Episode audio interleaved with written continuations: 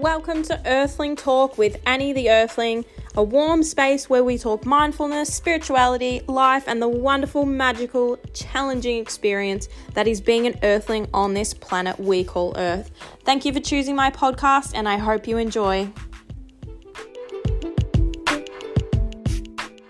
Welcome back, everyone, to the Earthling Talk podcast. I have here with me Sam, and I'm so happy to talk to you, Sam. Been a long time coming, and I'm really excited to dive in and just really have a good chat about some hard hitting stuff that I think a lot of people will need to hear and a lot of people would resonate with. So, firstly, just tell us a bit about you, your journey, what you do for a living, and how you got into this line of work. Yeah, thank you so much for having me. And yes, I'm so excited to be here and finally having this conversation with you. Um, and I also just wanted to say I listened to your podcast relating this and just wanted to say how much I appreciate your vulnerability and sharing about this because I think you know it's really helpful to hear when other people are go have gone through this same journey. Um, because it's not something that everyone talks about. So, yeah, I just wanted to say how much I admire your vulnerability from your episode. Yeah, thank you so much. And I think like just talking about it felt like such a release. It felt like I finally kind of could move past from it or like get get it off my chest. So, yeah, it does it does feel really good to, you know, stop hiding it and keeping it a secret. Yeah, I love that. Um, so yeah, a little bit about me. Um, so my name is Sam. I am a binge eating recovery coach. And my journey, I, I actually got into this line of work because I also struggled with my relationship with food and my body for about a decade.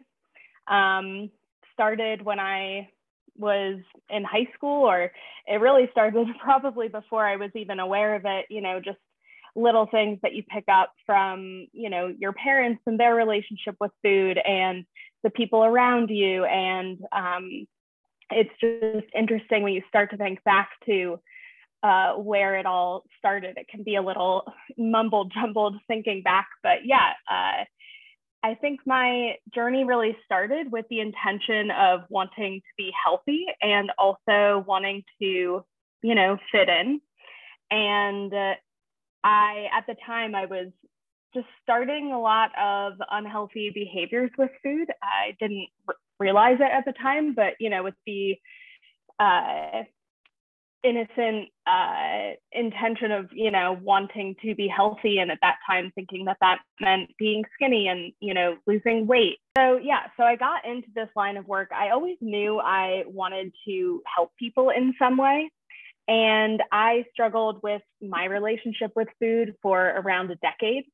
And it was this long zigzag journey. I was so confused, you know, throughout that time of what it meant to have a healthy relationship with food and, you know, just being so confused with all of the different messaging being sent through diet culture and society and, you know, uh, just looking at, you know, my parents' relationship with food and, um, so I got, yeah got into this line of work through my own personal experience of struggling with orthorexia, with emotional eating, binge eating.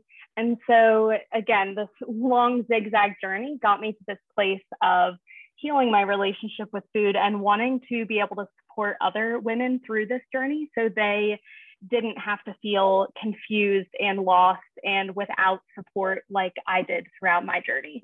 Yeah, definitely. And I think there's so, so, so many women and probably men as well, but so many humans out there that are suffering with eating disorders and not talking about it. So I think sometimes it can feel really isolating, but it's because it's not spoken about. It's because we hold it down and we don't tell people and we're embarrassed. So then you know, when someone does speak up about it, you're like, oh my God, like there's somebody else going through it as well. So I think that the fact that you're helping people get through this and move past it, I think is so admirable. And I really just want to pay thanks to you. And I wish, I wish that I knew you existed about, I don't know, a couple of years ago, or I wish that I knew that I think that I didn't really know that there was something wrong as well. Like I I didn't really at the start, I don't think I even knew that bulimia was a term or an illness. And I just kind of didn't really realize I was doing something wrong or doing something that was detrimental to my health. So totally. I guess what would you say determines having an eating disorder? Like for somebody listening that might think, oh, like maybe something's wrong. Like, does it have to be extreme anorexia where you're in hospital or bulimia or yeah, what does it take to sort of determine that you have an eating disorder?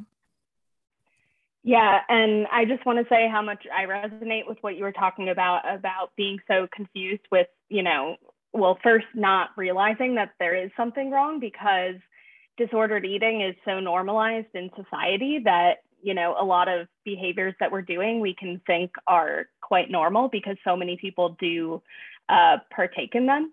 Um, and also i was actually reading a study recently uh, related to this and uh, it's by a well-respected eating disorder researcher named cynthia Bulik and she did a survey this was back in 2008 um, where she found that, and this is this was a study done in America. Um, yeah. So this is, uh, but she found that three out of four American women have disordered eating. Wow. And so it's, you know, a lot of people, and just a, a few other details in the study. She said 53% of them are dieters, and these people are already at a healthy weight and they're still trying to lose weight. Mm. Um, and then she also mentioned that 39% of the women say they're concerned about uh, what, sorry, they're concerned about what they eat or how their weight is and how that interferes with their happiness. Um, so mm. I think, I think when it comes to like when I was figuring out that I struggled with binge eating, I was so focused on how much I was eating, the fact that I was binge eating. I remember, you know, counting the amount of days that I uh, wasn't binge eating and trying to stop binge eating that way. And I think what's really helpful is to more so look at your relationship with food and what's underneath it. So asking yourself questions like, you know, when it comes to food, do I feel stressed out about what I'm eating or what I ate in the past or what I will or won't eat in the future. Um, just yeah, asking your questions, yourself questions like, do I skip meals? Do I ignore my hunger? Do I only exercise to lose weight or work off, uh, you know, the past weekend's indulgence? So really asking yourself questions that come back to that reflect your relationship with food instead of uh, in the clinical way, how they can really focus on more of volume of food. I think it's important to look at what's underneath it. Um, and to to answer your question, uh, you know, I brought up that study because so many women do struggle with disordered eating, uh, which doesn't always fall into the clinical realm. And so, you know, that's where I come in with coaching um, where I help people that struggle with subclinical eating disorders and are more struggling with disordered eating rather than a full on eating disorder. Yeah, that's the thing because we feel like I always felt like, well, I don't have an eating disorder because I'm not in hospital with anorexia and I'm not skinny enough to have an eating disorder. So I always kind of, I think that's why I kept it hidden for so long and didn't tell a soul because I was like, well, you know, I feel like it's almost, it felt like it was embarrassing to share the fact that I was bulimic, but like I didn't have anything to show for it almost. Like I felt like, well, I wasn't mm-hmm. skinny enough. So, like, I don't want to tell people that I've like struggled for so long because they'll think I'm just looking for attention. And it's just so hard to speak about, especially when you're in the thick of it. And there's, yeah, so many little things like you touched on about, you know, cutting out food groups or exercising, over exercising to counteract the fact that you ate something that's a bit indulgent. And there's so many little things like that that can contribute to an unhealthy relationship with food and dieting and exercising. And yeah, we think that it has to be this sort of intense thing, but really we could have such an unhealthy relationship and not really realize it because it's so normalized, so normalized to cut out food groups or listen to someone on Instagram or TikTok saying, you know, you shouldn't have this food group. And especially with so many nutritionists out there that have all their information readily available on Instagram and everyone has their own bias. And I think that's very clear but it's very hard for everyone else consuming all of this information because it's so polarizing and so opposite that it gets so confusing. Like I'm like what am I meant to eat? And then sort of coming back to just listening to my body and actually asking my mm-hmm. body what it wants has been really helpful for me um, I don't know if that's something that you would suggest, but um, yeah, yeah, I just had to come back to listening to my own body because there's so much information out there. And just around exercise as well, at what point do you think like we can identify that we have an unhealthy relationship with exercising and dieting? Do you think it's at the point where we're cutting out certain foods and food groups, or do you think that's okay? Mm-hmm.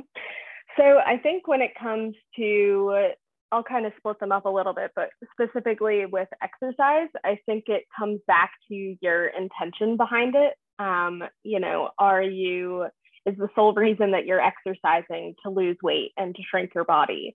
And are you doing exercises that, you know, you don't enjoy and you're like forcing yourself to work out mm. and you're stressing out if you, you know, skipped a day of exercise.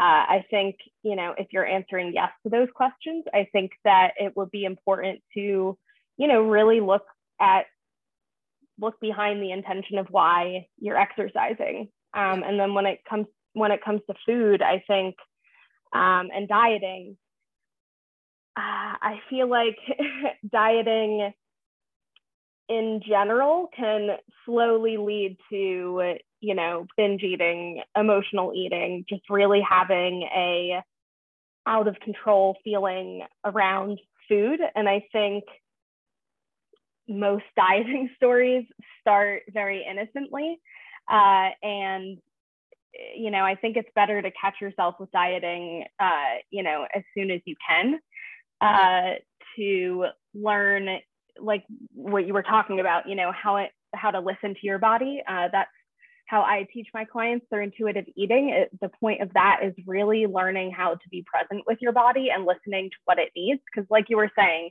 I mean, the diet industry is a $72 billion industry, wow. and it's you know it's trying to grab everyone's attention from you know every direction. And it can be so confusing to follow you know the latest diet trends or like even just um you know i think sneakily like like a healthy lifestyle has kind of crept into dieting as well where it's definitely. you know focusing on clean eating and only eating healthy um, which you know also can lead to an unhealthy relationship with food so i think uh, yeah, for me, honestly, any any form of dieting really can lead to an unhealthy relationship with food, and it's you know, I mean, doctors recommend it, like medical professionals are so quick to recommend it, and so I think we're really uh, in a time now where you know through intuitive eating and health at every size, we're really trying to change that. Um, and also, just to say, intuitive eating has been around for a long time. It was founded in 1995 um, by two dietitians. So oh, it's wow. interesting to, yeah, to know certain things have been around for a while. And um, I think it's uh, definitely gained popularity uh, in today's world. Hmm. It's interesting. And earlier you spoke about like watching your parents and their relationship with food. I just wanted to go back to that because I think it's so interesting with my parents. My mom has always been so great with everything around food and exercise. She always said to me, Annie, everything in moderation. And I was always like, yeah, whatever. And then like now I tell myself that and I'm like, God, I wish I had just listened to her. Whereas my dad was obsessed with like just making sure he did that extra step or he was cutting out potatoes that week and like really like he's obsessed with like numbers on the scale as well. Whereas mom and I are like, who needs scales like and it's so interesting because I feel like so many people and so many women learn this behavior off their mothers because they're obviously the pressure is so much more for women than men. And I'm not saying there's not pressure on men, but the way we need to look and what we need to kind of fit into is is crazy compared to men. But I think it's so interesting that for me, it was me watching my dad and watching him obsessively exercise or obsess over like trying to do like healthy eating. And it's so funny that it's it's not my mom, it's my dad. so yeah, yeah, definitely. So interesting. Yeah, it is. It's definitely more. At least it, it, you know, it's interesting because not everyone's talking about their you know, disordered relationship with food, nor, you know, do people maybe realize that they have a disordered relationship with food. And so I think even the numbers, you know, there's probably so much, so many more men in our in society than we realize that struggle with their relationship with food. As you know, same for women. Um, but it's definitely, yeah, definitely is thought of to uh, be more pervasive for women. And I think like it's hard enough as a woman to speak out about disordered eating, but for a man, it must be 10 times harder because because there isn't as much pressure on looking a certain way. I mean, if they are feeling that way and they are struggling with eating and exercise and disordered eating, then it'd be so much harder to speak out because I don't know, it's just, it's not it's kind of like still frowned upon for men to be completely honest about certain things and to be vulnerable. And even mm-hmm. though we've like had this movement of like it's okay for men to cry and like things like that, we still like it's like it's still hard for them to be vulnerable. So I definitely just want to acknowledge the men and if there's any men listening who think, "Oh, I definitely, you know, struggle with a bit of disordered eating or orthorexia," or like pressures to look a certain way. I just want to acknowledge them. And for this, yeah, just to help everyone and like not just women as well. Um, so I just wanted to say that. But in terms of where I'm at right now, I went through bulimia and binge eating and purging, and I kind of came out of that and then went into more orthorexia and obsessively calorie counting and I look back on photos of myself and I was so skinny. I was a size six, sometimes a size four. And I thought that I was like plus size. I'm not saying there's anything wrong with being plus size, but I like look back on photos and I'm like, holy shit, the person I saw in the mirror did not look like that. And I think it's just, it's insane to me how our brain can like literally like change our vision like that. Mm-hmm. Yeah, I was actually watching uh, this video someone posted earlier of a clip of America's from you know back in the day of America's Next Top Model. And it was this girl. She, I think they said she was like a, a size four, a four or six, and they were calling her the plus size model. That is insane. Yeah. um, so yeah, it's it's really crazy how we can, you know, through what we learn. And, you know, I mean, it really comes back to the fat phobia that exists in mm-hmm. society uh, and in the world that, you know, comes back that, you know, uh, shifts the lens of how we see the world and how we see ourselves. Um, Definitely. And yeah, yeah, it can be crazy to look back at pictures after we've healed our relationship with food and kind of just from a different lens, you know, see what our journey looked like. I mean, when I was growing up, like on on magazines, you'd see everyone was size four, and like on social media, like at the time, I'm not sure if you were ever on Tumblr. Have you ever heard mm-hmm. of that platform? Yeah. Um, so that was what was like in fashion when I was sort of around 16 or like 14 to 16. So I was always on Tumblr. And Tumblr was this for anyone who never went on there, it was pro anorexia. So there was so many photos of women that were sickly thin and it was like it it literally shared things about eating disorders disordered eating and anorexia and like people would have pages solely to like promote anorexia. It was literally the most sick thing and i was consuming all of that information. And at the time and i don't know whether you and the people around you like went through this phase as well but it was popular to have a thigh gap do you remember mm. that, hmm. or did you ever experience that?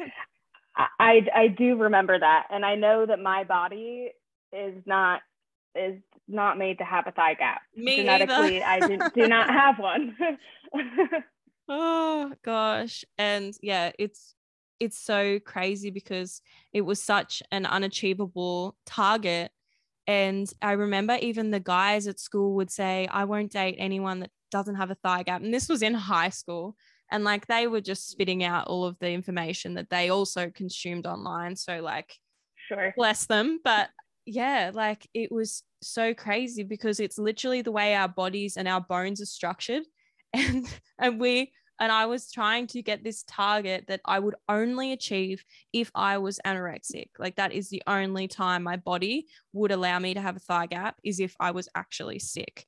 And I think that in itself is just like I don't know how people like in my generation grew up and didn't have an eating disorder, to be honest, because all of the pressure around us, it literally made it virtually impossible to not have some kind of negative relationship with your body or with food or exercise. Yeah, yeah, definitely. And I think it's interesting, you know, being in the line of work I I'm in and just being around, you know, when I'm in social situations, it's just interesting to pick up on little, you know, food rules that people have. And just even if they don't have, you know, they don't struggle with, you know, this, with disordered eating, but they have, you know, some disordered thoughts and relationship with food. Um, it's just interesting the spectrum of, like, I think if you, most people, if you live in today's society, uh, I think definitely have some you know rules or or something around definitely food. so do you say just out of curiosity because because i have learned so much now and i really am very good at picking up when i'm sort of saying something to myself or when i am starting some new rule i'm very quick to kind of shut it down so i notice it in other people like you were saying and i tell myself you know don't say anything because you know, I don't want to be sort of pushing down their throat being like "You've got to be body positivity but body positive and like you you can't be saying that to yourself and like I don't want to be too intense with people but I'm just curious do you sort of say anything to them in the moment or do you just sort of notice it and like let them be and not try and control other people because I am very very much wanting to say something because I've been there sure. and I want to help other people but I know I sort of am like, am I crossing a boundary? So what would you what would you do in those situations? Yeah, I think first I, you know, would say like that's really great that you're thinking of that and like it's coming from this caring place that you know what that's like and know what it's like to be you know out of that and so it's coming from this caring place that you want to help them um, I think it really depends on the situation. Um, it's come up in social situations where, like you said, like I've just noticed it and haven't said anything. Um, I think if it were a close friend, I might, I would wait and say something out of the social situation and more in private and not where I'm like educating or lecturing them, but more just like sitting down heart to heart, like, hey, you know, you know, just asking them if that's something that they want to dive into and want to talk about because you know if people aren't ready to hear information they won't you know they won't digest it in the way the way that, that it's meant it. yeah yeah until they're ready to hear it so i think it's how you go about it and i think it's better to uh, ask them if they're interested to hear before you yeah, just start dumping information on them. Yeah, that's definitely true. Yeah. Um, so how can we stop putting food on a pedestal? Because I know when I was younger and cutting out different food groups, I felt like when I did eat that food, like I would tell myself, I can eat that food if I do this. Like it was like this reward. And I definitely put mm-hmm. different foods on a pedestal. So then sometimes I would end up eating them way more because I knew it was like this forbidden fruit that I couldn't have and I could only have it if I was good. So then I wanted that like reward factor. So how do we how do we stop putting certain foods or food groups on a pedestal? Yeah, so that's a great insight to have. And I think that just by the question that you ask shows that you, you know, are well into your food healing journey, um, just with the awareness of that question, because, you know, most people in the beginning of their food healing journey wouldn't notice that that's what they're doing. Um, they just feel like they're out of control around this certain kind of food and might not understand why. And so, um, you know, by putting foods on a pedestal, it's like if you take a child into a toy store and tell them that there's a specific specific toy that they can't touch, they're going to be drawn to that food that they can't touch because mm. you've now given this. I think I just said food, but in the example, um, yeah. you know, they've told them that that yeah they you've told them that they can't touch this specific toy that they weren't even thinking about before. Yeah. but by you know giving it a name and saying that it's off limits now you know it's all they're thinking about. Mm-hmm. and it's like you know with humans like we want what we can't have. Um, so by setting these arbitrary rules to begin with is what's drawing you to those specific kind of foods. Um, so so yeah, for intuitive eating, there's a few um, different principles that really get into this. One of them is legalizing all foods. So really getting rid of the good, bad, healthy, unhealthy mentality and really working through neutralizing all foods. Yep, definitely. And I think for me, something that's really helped is if I'm craving a pizza that night, eat the pizza and you know what? I eat it way less than than I would if I did put that food on a pedestal and if I did tell myself I can't eat that food. I just eat it when I'm craving it and then therefore I don't eat it as much because I've I've satisfied that craving. Now moving on to something else. Do you know what I mean? So like it yeah, exactly what you were saying. When you put it on a pedestal, you probably end up eating it more. So I think for me, I now allow myself to literally eat whatever I want. But sometimes and lately, I've realized that because I know I suffered so much with bulimia and with cutting out different food groups, I now sort of I feel like I have not enough rules, if you know what I mean. Like I I feel like sometimes my stomach is feeling like crap because I haven't been eating enough healthy food and i think i'm probably going to answer my own question here because i think mm-hmm. like what i need what i think i need to do and correct me if i'm wrong is just start introducing more healthy vegetables rather than being like all right no you can't have this this day or you can only have junk food this day rather than doing that i think i just need to introduce more vegetables and therefore i'm getting those healthy meals and then can have the quote unquote unhealthy meals when when I want to or when I feel like it. What are your thoughts on that? a lot of thoughts on that. Um, so, so first, I like how you are thinking about what can I add in to my diet instead of you know dieting is focusing on like taking away and restricting and not allowing and i think it's really helpful in the food healing journey, yeah, to shift that to what can I add in instead of taking away. Um, also, just on the top of my mind, um, switching the language around unhealthy and healthy to more play foods and nourishing foods.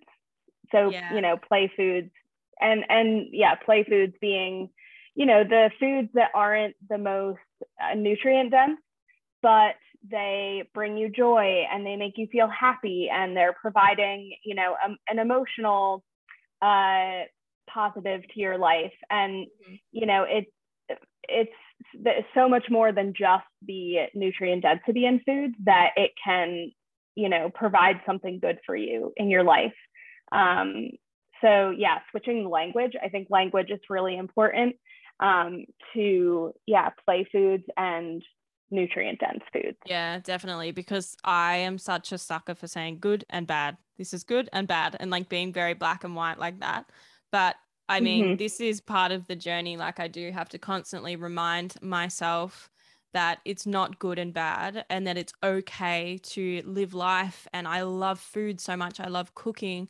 And it's amazing to, you know, explore different recipes and cook different food.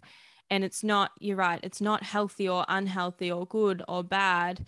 It's just, you know, one's maybe more indulgent than the other. And even that, I don't even know if that's the right word to say, but yeah, I think it's, well, it's it, yeah. Sorry, you go. Uh, it you know it can just provide you know a different emotion or uh, feeling for you.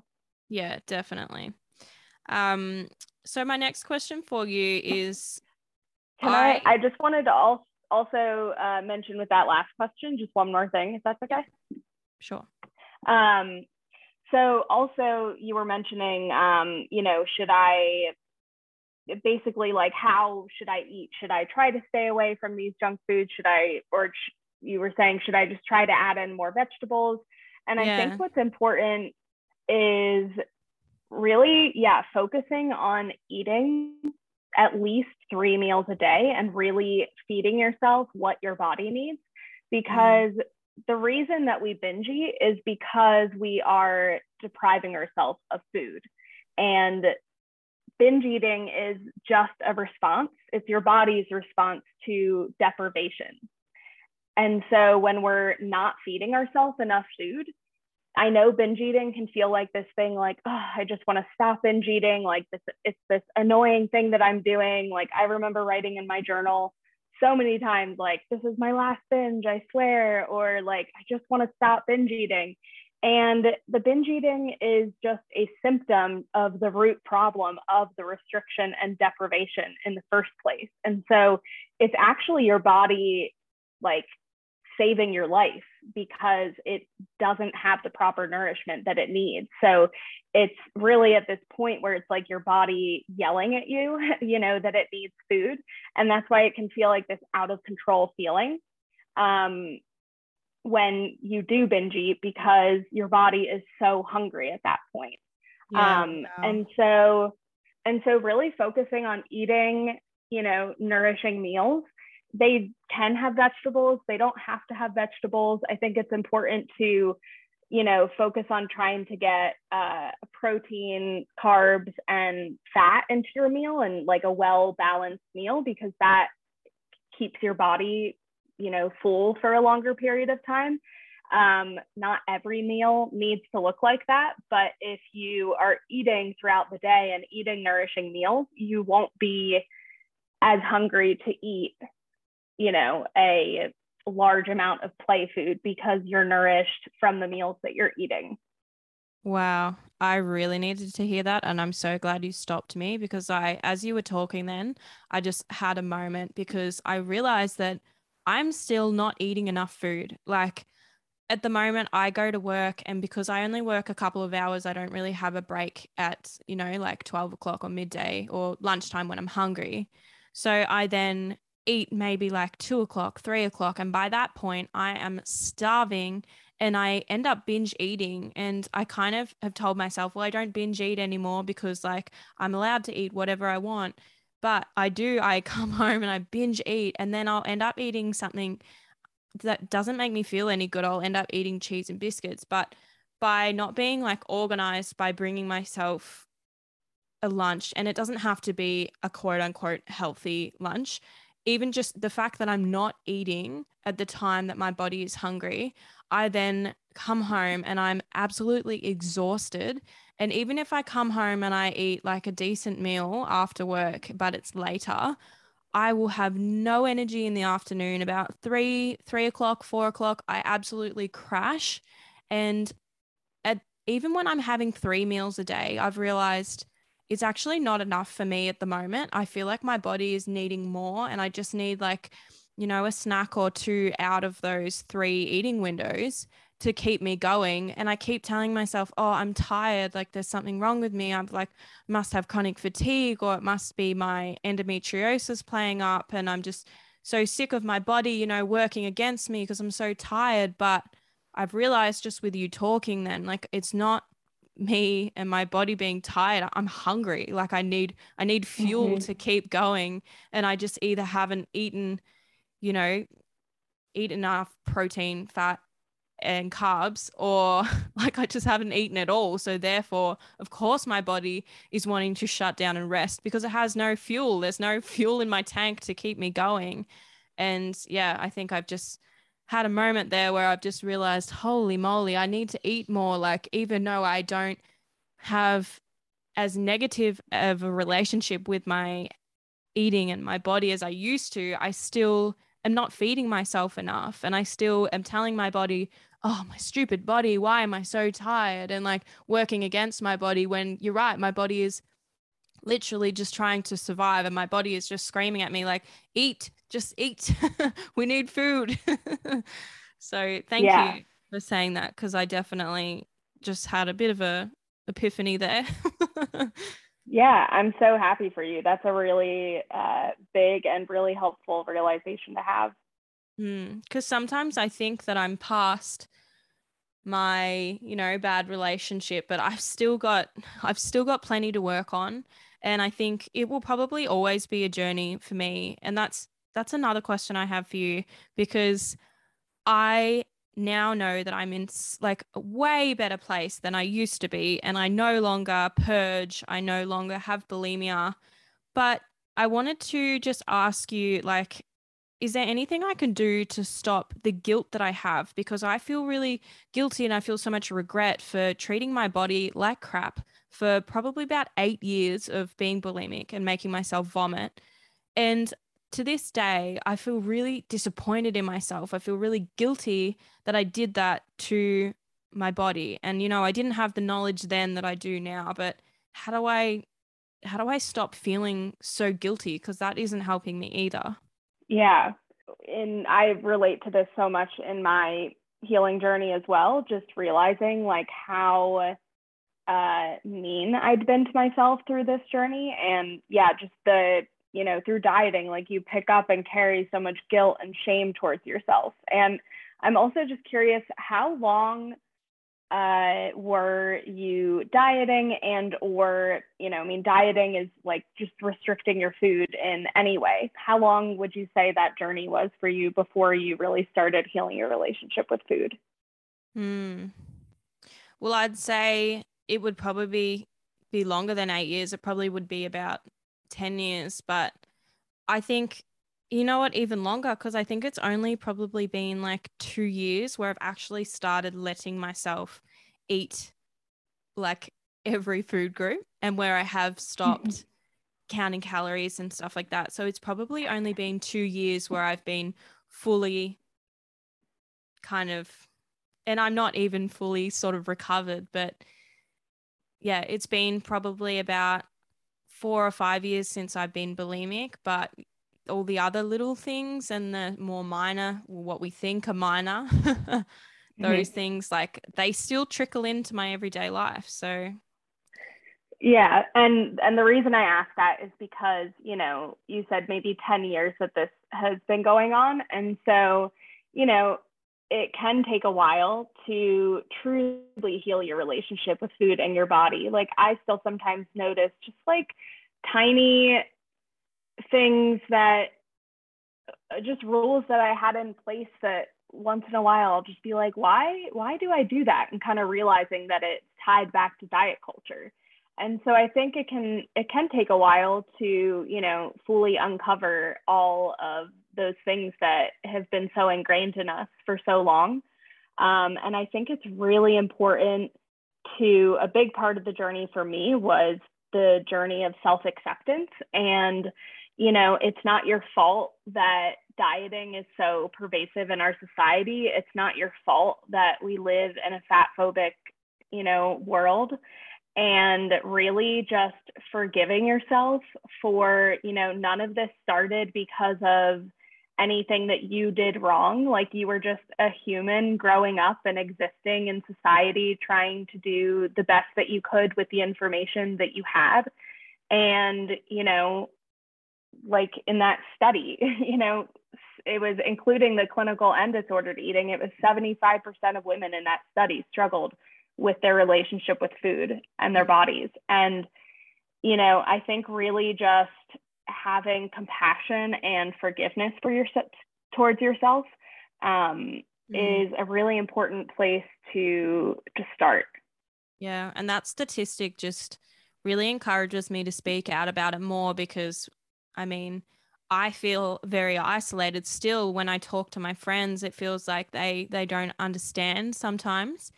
And really I think most of them are probably just uncomfortable to talk about it and they may not have been through something as intense as I went through, but still I think that they would understand and have some kind of sort of I don't know they just would understand in some way but they don't feel comfortable talking about it and it's it's like they feel you know shame or feel like I just feel like there's this like perfectionism and we always are striving to be perfect. Mm-hmm. so we we aren't comfortable with admitting our faults and admitting that we you know do struggle sometimes. So i really want to talk more openly on social media about the fact that i went through an eating disorder because i didn't know that those numbers were so high. Like until you've just said that I would have had no idea. I still felt quite isolated in this situation. I knew there were others out there that went through this, obviously, but I didn't realize that the numbers were that high.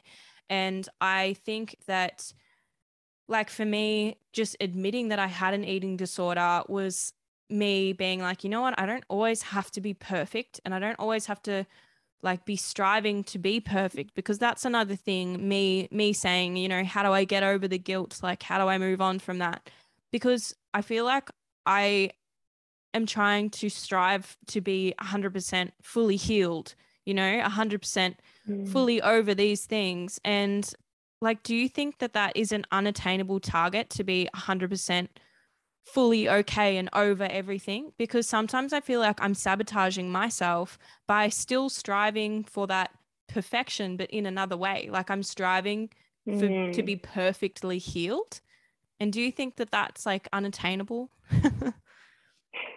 uh, yeah, I think that's a really interesting question. Um, you know, with dieting, it it is very much around you know trying to, I mean, you know, from from where it starts, you know, when you're younger and you just want to lose some weight, you know, you're you're striving for this.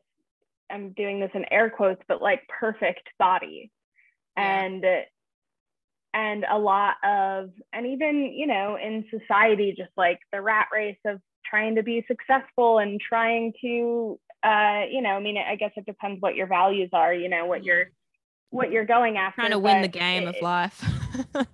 Yeah and and i think there's a lot of perfectionism that exists when you you know are trying to keep up and and i think it's interesting the word being used um, like the word target. I think that just really allowing yourself to lean into this process and like be comfortable with things not being perfect. I think leaning more into that, I started to find like the beauty in imperfection.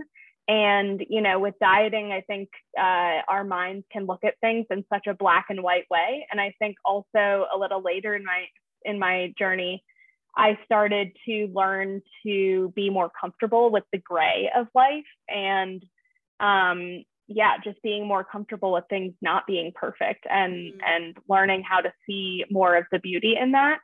And I think as far as, you know, I, I think I think you uncovered something in what you asked is that you're looking for perfection in your food healing journey and body healing journey. Mm. And you know, this this is a journey and it's ever evolving. And I don't think it's necessarily like a target to try to get to with it. Um, I think intuitive eating is a great framework because it does kind of provide um, comfort, like they're kind of like intuitive eating. Um, there's 10 principles to intuitive eating, and they kind of almost act as like training wheels when you're coming off of dieting. It's a helpful framework to go through um, mm-hmm. to help heal your relationship with food. But yeah, I think looking at your journey as like trying to get to a target is kind of noticing like diet culture seeping into that. Definitely. It's like, okay, well, I'm over striving for the perfect body, but now I'm like striving for the perfect mind. Do you know what I mean? I'm mm-hmm. like, I've just yeah, totally target to a different spot and it's not, it isn't helpful at all. And I think I just want to send myself love and everyone else that's listening so much love who is on this journey and trying to heal themselves. But just take a breath and I just need to stop trying to be perfectly healed and be I don't know. Sometimes I just sometimes I feel like well I sh- I'm not allowed to like talk on things or talk about having a eating disorder if I'm not fully healed yet. Do you know what I mean? mm-hmm. Which is just yeah. absolute bullshit. Like, I think it's so helpful to listen to people who are on the journey and like at the same point as you and not like as in as in myself and not be fully healed and i think that's helpful too and sometimes i think yeah even with this podcast i'm like i can't talk about certain subjects unless i know absolutely everything but like the strive for perfection it it goes further than just body image and things like that. It's so ingrained into us. Yeah, it's a lot. yeah, yeah. And it's like, it's almost like I feel like the food and body healing journey and all of the things that come with it, like the perfectionism and like it's all so deep and, and vast. Like we could have, you know, conversation for days and uncover you know so much with it uh, you know just through talking yeah definitely and just on the strive the striving to be perfect and things like that on that topic how does social mm-hmm. media play a role in our striving to be perfect and in in the our thinking towards our bodies and body positivity? So how does social media play that role? Yeah so i think social media is such a double-edged sword and i you know i'm sure people can can resonate with that feeling. Um, i think it depends how you know what who and what you're following on social media. Um, so something that i do with all of my clients is have them do a social media detox. And so i have them go you know participate on their social media and look at who they're following and notice, you know, how the person that they're following is making them feel like are they comparing themselves to that person? You know does following this person make you you know want to go on a diet? Or does this person make you feel like you need to be exactly like them? And really becoming aware of who you're following because just like diet culture you know uh, slowly seeped into our brains for you know however many years that you've been dieting um, that can happen on social media too so you know you're on so if you're on social media a lot or even you know just for any amount of time i think it's really important to look at who you're following and notice how they're making you feel and ask if that is you know someone that you want to be investing your time in um, based on yeah how they're making you feel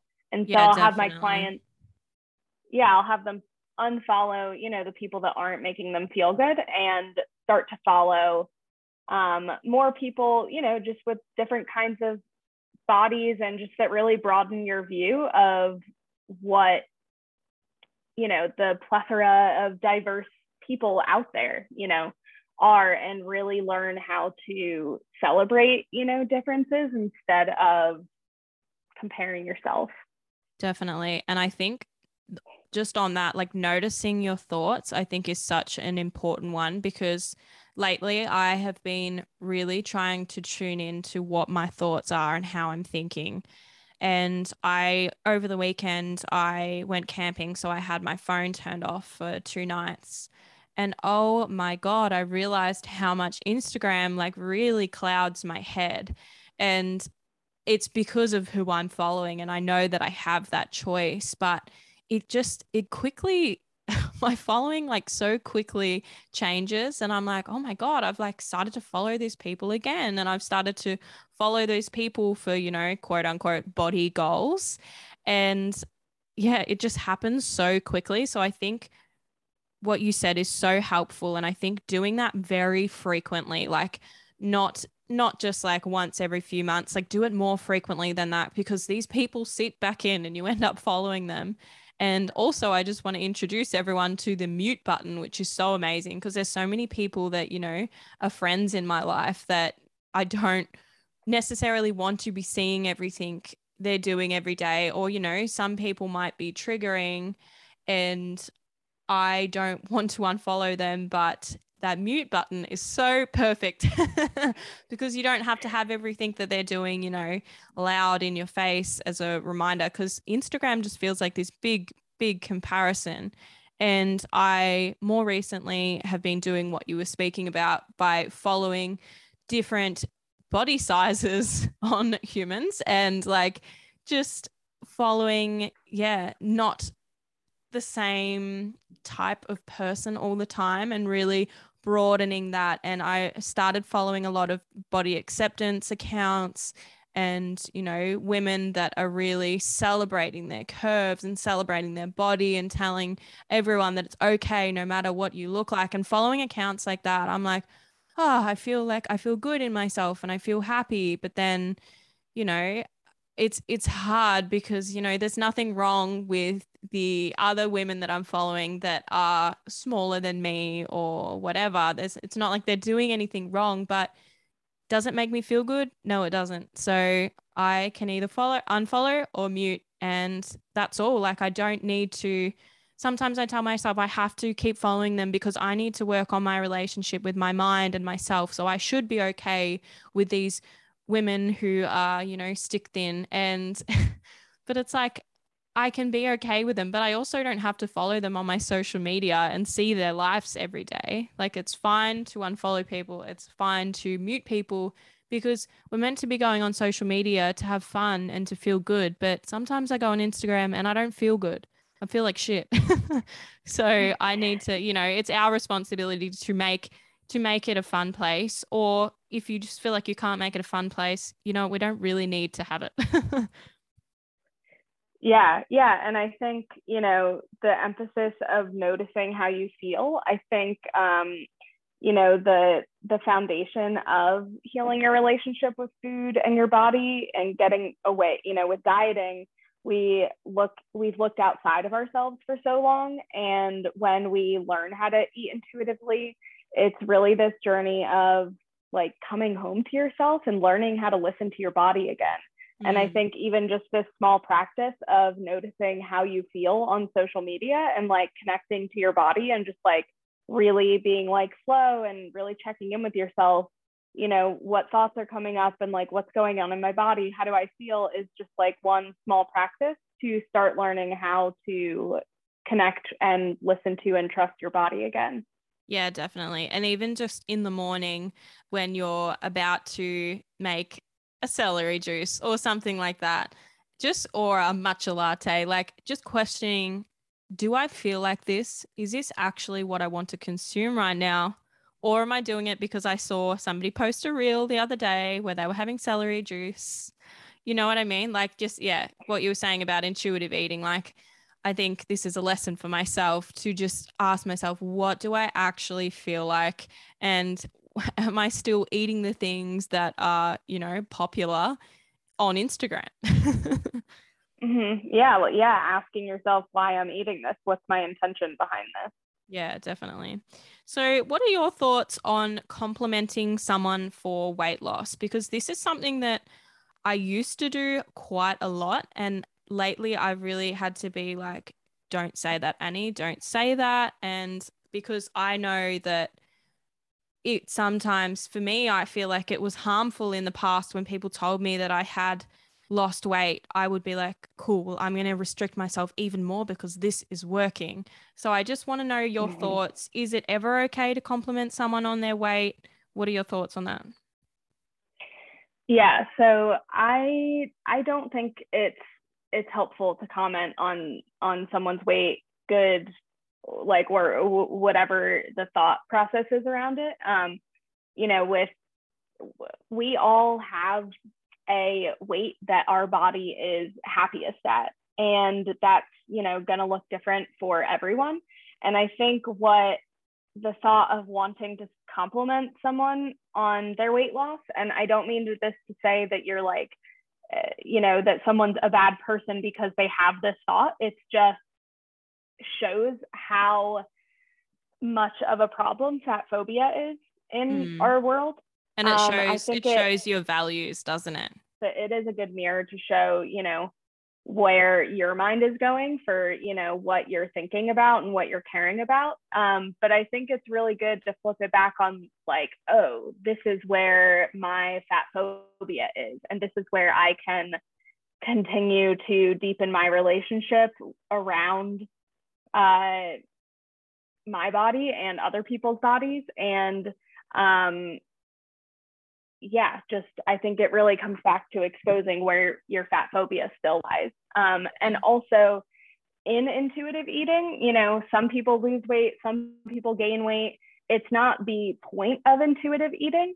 And so it's not something that's like celebrated or, and also, you know, you're not, you're also not a bad person and being punished because you're losing weight um, it really just comes back like it's not the point of it. It's just a byproduct of what happens when you go through your food healing journey. Either your body needs to lose weight or your body needs to gain weight, depending on you know what behaviors you've been partaking in.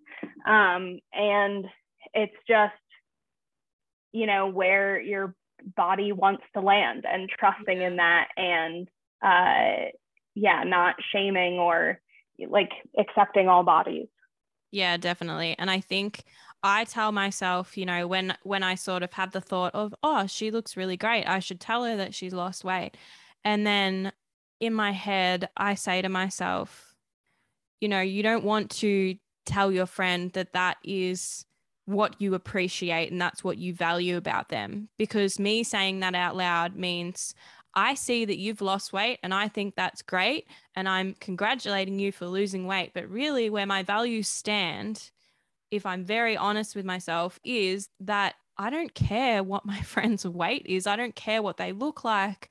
I don't care what they look like in clothes or like whether they are, you know, lighter or heavier. I couldn't care less. But it's the conditioning and all of the shit and all the baggage that I have that is showing itself when I think to myself, oh, you should compliment her because she's lost weight.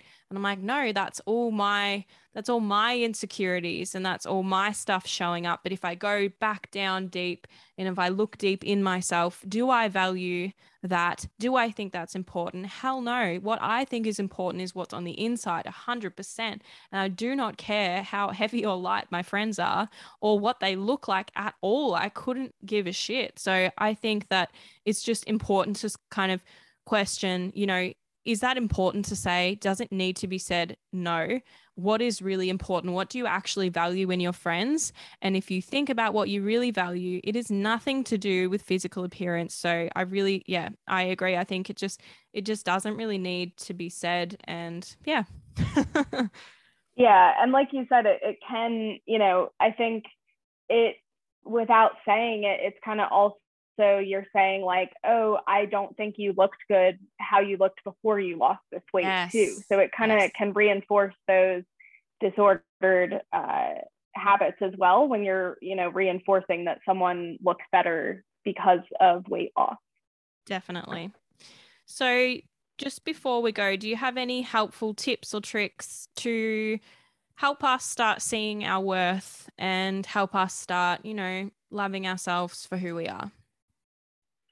Yeah, I think this really starts with the journey of self compassion and really just having forgiveness towards yourself. Like, even just taking it back to that last example of noticing that you had, of having this thought uh, about your friend that lost weight and like not getting mad at yourself for having that thought, like really you know, noticing that that's where, you know, the brainwashing and conditioning has come from that's like make you, you know, have this thought. And it's, you know, awesome that you're even realizing it. Um, and I think it's about turning those negative thoughts that we have about ourselves or being really hard on ourselves and turning it into self compassion. And also, not to say, you know, I think also in this world, there can be uh, like what's called bypassing, like uh, not actually dealing with what's underneath it, um, or you know, true the root of what's going on. Um, I, I'm not saying that at all. I'm just saying I think you know through dieting we just go through so feeling so much shame and guilt that we don't have a supportive relationship with ourselves. And so I think really starting with self compassion and just noticing like how you're talking to yourself and how you're treating yourself um, can really start to help you become aware of that and notice how you can shift treating yourself in a better way. Like really thinking about would I speak to a child this way or would I speak mm, to, like you know, my best my best friend in this way? And a lot of the time, you know, coming off of dieting, the answer is no. Like I would never speak to another person this way. Mm. Um, so I think, yeah, focusing on thinking about how you would talk to someone else can be helpful to uh, think about how to speak to yourself differently. Yeah, I really like that one. Actually, I'm definitely going to implement that because yeah, I talk to myself, like I listen to my thoughts sometimes, and I'm like, oh my God, I am an asshole. like, how do I talk to myself like that? And sometimes I like look at my mind as if it's like this other person, and I'm like, how dare you? Like, why? But then I guess it kind of perpetuates when you get frustrated at yourself having those thoughts. So, yeah, I like what you said about just just noticing the thoughts, noticing that they're coming up, not getting irritated by them, but you know, just reiterating, okay, I'm, I've had that thought, but now like, let's have a different thought. And how would my friend speak to me in this situation? Or how would I speak to a friend in this situation? And talking to yourself like a friend rather than your enemy. so yeah, yeah I, really, I, I really like that too. Yeah. And I think, again, just to point out, because I think coming from diet culture, it can be really easy if you become aware of those thoughts to get upset with yourself for like having those thoughts in the first place. And part of the practice is to uh, really show compassion for those thoughts and for the place that you're coming from with that. Um, I think it's really important to have compassion for yourself, uh, even with the thoughts coming up, even though they're thoughts that you don't want to think. Um, yeah, just really having compassion for yourself and not getting upset. Mm, definitely. Just having that compassion and that love for yourself. And yeah, sometimes it's really hard to feel that way and we get swept up in all the noise. But yeah, just taking a second to check in with ourselves, send ourselves that love and compassion. I think that's really beautiful. Uh, so before we go, and I've absolutely loved this chat, by the way, this has been so helpful for me. And I think yeah, I'm so helpful, glad. I'm just, because it's helpful for me, I know that it's going to be so helpful to the people listening because there's so many women and men, I'm sure, that are listening to this that are going through a similar journey to me and they might be, you know, further ahead than me or they might not be as far ahead, you know, wherever they are on their journey, I think this conversation has been really helpful. And I'd love for people to be able to contact you or to be able to work with you. So, what can you offer our listeners? Like, do you do sessions that they can book in with you, or how how does that work? How can they get in touch with you? Yeah, yeah, I've enjoyed this conversation so much. I feel like we could even have a part two. That I feel like there's so much to talk about within this conversation. um, so yeah, so I run a five month one on one coaching program um, where I help people, you know, stop feeling out of control around food and their bodies and help them to get to a place of feeling peace and relaxation around food.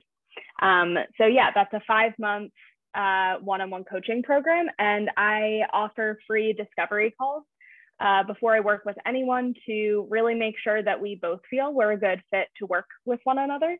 Um, so you can sign up for that call if that's something that interests you on my website at www.samanthashermancoaching.com. And you can also just learn more about my coaching style there.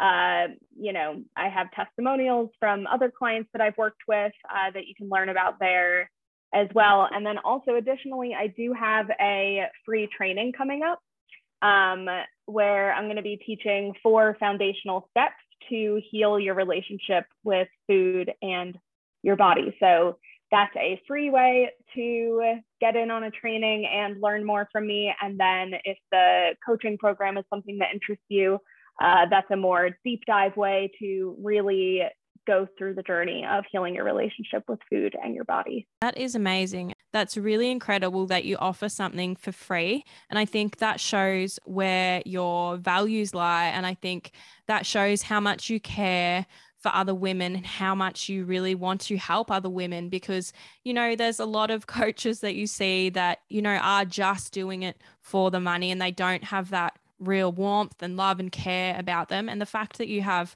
that free offering and also a free discovery call, I think is just amazing. Hats off to you. And I would love oh. for anyone listening to work with Sam. I think that you are just amazing. I love everything that you're doing. And I will definitely put your links in the show notes. So anyone that wants to find Sam, I will pop the website link there and any other links that I can find, I'll put there. so it's easy for everyone to click on there. Yeah, thank you so much for coming on the podcast. And I think everyone is going to absolutely love this chat and get so much out of it. Oh, I'm so happy. And thank you so much for having me. I've really enjoyed, always enjoy conversations around this topic and have really enjoyed talking with you today. Thank you. Don't think that I've forgotten about the deep breath that we have to do at the end of every single episode because I have not forgotten. But before we do that, I just wanted to tell you about Sam's program, the five month program, and what is involved. So basically, you'll get two 50 minute calls per month and one weekly check in via Messenger.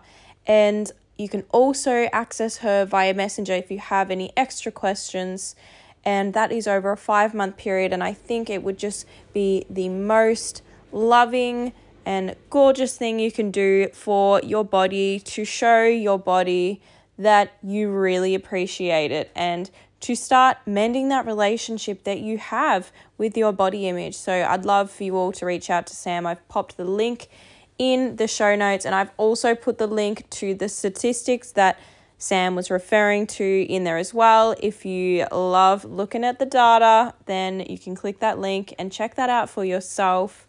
But before we go, I would love for you to take a deep breath with me. Breathe in.